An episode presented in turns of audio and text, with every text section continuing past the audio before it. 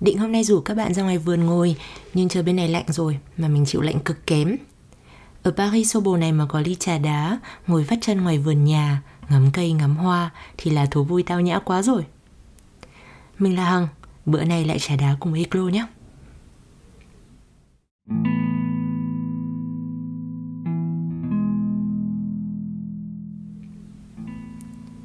Đợt này mình hay làm việc ở nhà. Bên này không gọi là bình thường mới như ở Việt Nam được Mà phải gọi là chưa được bình thường lắm. Vừa mới đây lại bị bắt đóng cửa ngồi nhà thêm một tháng. Nhưng trước đợt phong tỏa này thì cũng có cảm giác mọi thứ đang dần quay trở lại như cũ rồi. Công việc cũng nhiều hơn. Nhiều việc hơn sẽ đi kèm với nhiều căng thẳng, stress, mệt mỏi. Thì những lúc ấy mình lại ra vườn. Ai mà trồng cây rồi chắc sẽ thấy giống mình.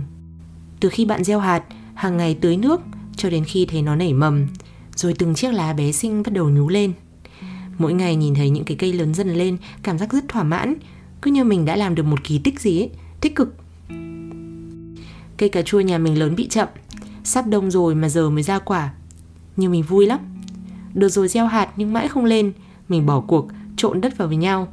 Đến lúc ấy rồi thì nó mới lại lên. Vậy là bị chậm mất 2 tháng. Mỗi tội mình chẳng biết đây là loại cà chua gì, Hôm trước mình hỏi cậu em Em bảo đây là cà chua to hay cà chua bi? Nó trả lời tỉnh bơ Em nghĩ đây là cà chua to Nhưng sẽ nhỏ như cà chua bi. Ờ đấy, em với út các bạn thấy không? Mỗi lần chăm vườn nhổ cỏ là mình lại quên hết xung quanh. Chắc mùi đất, mùi cây phải có gì quyến rũ lắm. Thế nên khi quay lại với công việc Mình cũng cảm thấy nhẹ nhàng hơn. Nói đến công việc Cái ngày mới đi làm Mình sung sức lắm. Kiểu tuổi trẻ đầy nhiệt huyết, hào hứng chờ đón tương lai, không biết mệt, biết stress, biết căng thẳng là gì. Việc gì mọi người nhờ mình cũng làm. Nhiều người còn bảo, xem hiền quá thế, cái gì cũng làm, rồi người ta lợi dụng đấy. Nhưng mình lại nghĩ, ơ có sao đâu, mình làm thêm, cũng biết thêm, mọi người đều vui vẻ, đâu có gì phải so đo tính toán. Làm việc với các anh chị, các bác, các cô, các chú thì 80% mọi người sẽ kêu kêu từ bữa cà phê đến bữa trưa, đến bữa xế, đến lúc lên tàu đi làm về. Ngày xưa ai kêu thì mình chỉ bảo là mọi người đổi việc đi, mọi người thay đổi đi, mọi người ở lại chi để lại tiếp tục phải kêu. Sao lại tự làm khổ mình như thế? Còn câu trả lời của mọi người với mình thì luôn bắt đầu bằng một cách nhưng nhưng thôi công việc này cũng không đến nỗi nhưng đổi không dễ thế đâu nhưng tôi già rồi nhưng chỗ này trả lương cao. Hồi ấy mình không hiểu được, nếu một điều làm cho bạn cảm thấy bế tắc như vậy, chán nản như vậy, buồn bực như vậy, thì bạn phải chọn rời xa nó chứ. Nếu không cuộc đời bạn sẽ chỉ quẩn quanh ở việc kêu, rồi lại tự an ủi, rồi lại kêu. Cứ như một vòng xoáy không lối thoát thì sao? Mình vẫn luôn tin rằng if you want it, you can do it. Nếu bạn muốn làm một điều gì đó, bạn sẽ làm được. Nếu bạn không làm được, có lẽ chỉ vì bạn chưa muốn nó đủ nhiều. Thế nên mình nghĩ mình sẽ không như họ. Nếu một ngày mình cảm thấy không còn vui không còn thoải mái không còn nhiệt huyết như trước nữa mình sẽ hành động để thay đổi. Mình sẽ làm chủ cảm xúc của mình hạnh phúc của mình cuộc đời của mình. Ở nước pháp người pháp tự nhận là hay kêu ca. Lúc đầu mình cũng không để ý sau dần thì cũng phải công nhận. Trời mưa cũng kêu, mà nắng cũng kêu. Người ta đi chậm cũng kêu, mà đi nhanh va vào nhau cũng kêu. Lương thấp cũng kêu, mà lương cao trả thuế nhiều cũng kêu. Nói chung, cái gì cũng kêu. Ở quen rồi thì chấp nhận, Chứ mình không thích nghe kêu. Nghe nó tiêu cực lắm. Ở đấy, các bạn thấy mình bị nhiễm rồi không? Còn kêu về chuyện người ta kêu nữa. Hồi mình ở Mỹ, Mọi người tích cực lắm. Ở đó mình mới hiểu vì sao lại có cái tên American Dream, Giấc mơ Mỹ. Vì mọi người luôn tích cực và cổ vũ bạn nhiều đến mức bạn cảm thấy điều gì bạn cũng có thể làm được. Và chỉ cần nghĩ đến vậy thôi là đã muốn bắt tay vào làm rồi. Cá nhân mình thì mình rất thích năng lượng ấy của nước mỹ, nên khoảng thời gian ấy mình rất vui vẻ, sống rất tích cực, vô cùng yêu đời.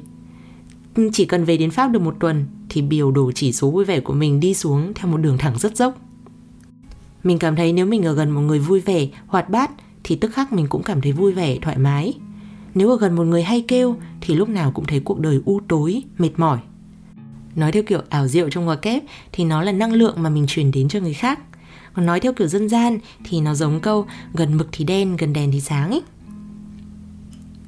Tất nhiên, kêu cũng là một cách để giải tỏa thôi. Nhưng kêu mãi cùng một vấn đề thì hẳn vấn đề rất là vấn đề rồi. Nên thôi nhá, đừng kêu nhá. Bản thân mình đang dần cảm thấy bão hòa và không còn nhiệt huyết với công việc hiện tại như trước nữa. Mình bắt đầu cảm thấy như đang rơi vào vùng nước trũng, cố gắng quẫy đạp nhưng lại không để bơi ra, kiểu gì ấy. Mình cũng dần hiểu cảm giác của những người mà mình đã gặp, đã nghe kêu và bây giờ đến lượt mình kêu lại cho thế hệ sau trong ngoặc kép. Được cái mình hay nghĩ, thực ra chả muốn thì kiểu não bộ tự động vận hành ấy. Sau rất nhiều lần chăn trở thì mình đã hiểu ra kha khá vấn đề vì sao mình lại có cảm giác không vui này. Mình tự đặt câu hỏi xem điều mình thật sự muốn là gì và rồi lập kế hoạch để thoát ra khỏi những chuỗi ngày chỉ muốn kêu này. Và mình sẽ hành động để thay đổi. Và đến khi mình thực hiện được kế hoạch đó, mình chắc chắn sẽ kể cho các bạn nghe. Nếu bạn cũng như mình đang cảm thấy bế tắc với một điều gì đó, đang cảm thấy tiêu cực, đang tìm mọi chữ nhưng mà vẫn không cảm thấy thoải mái hơn thì thôi nhé, đừng nghĩ về nó nữa. Hãy hành động để cho mình một cơ hội khác, một môi trường khác, một điều tuyệt vời khác. Nào cố lên, chúng mình sẽ làm được. Và mỗi cánh cửa mới sẽ mở ra những chân trời mới đầy hứa hẹn. Và bạn cũng hãy kể cho mình nghe, cho dù đó là câu chuyện của bây giờ, câu chuyện của ngày xưa hay là câu chuyện sau này. Hãy chia sẻ cho mình hoặc cho những người khác để chúng ta cùng có thêm động lực nhé. Thôi nhá, hôm nay tỉ tê thế thôi nhá. Hẹn bạn vào lần sau, chúng mình lại tiếp tục một câu chuyện khác. Mình là Hằng và chúng mình đã trả đá cùng Eclo.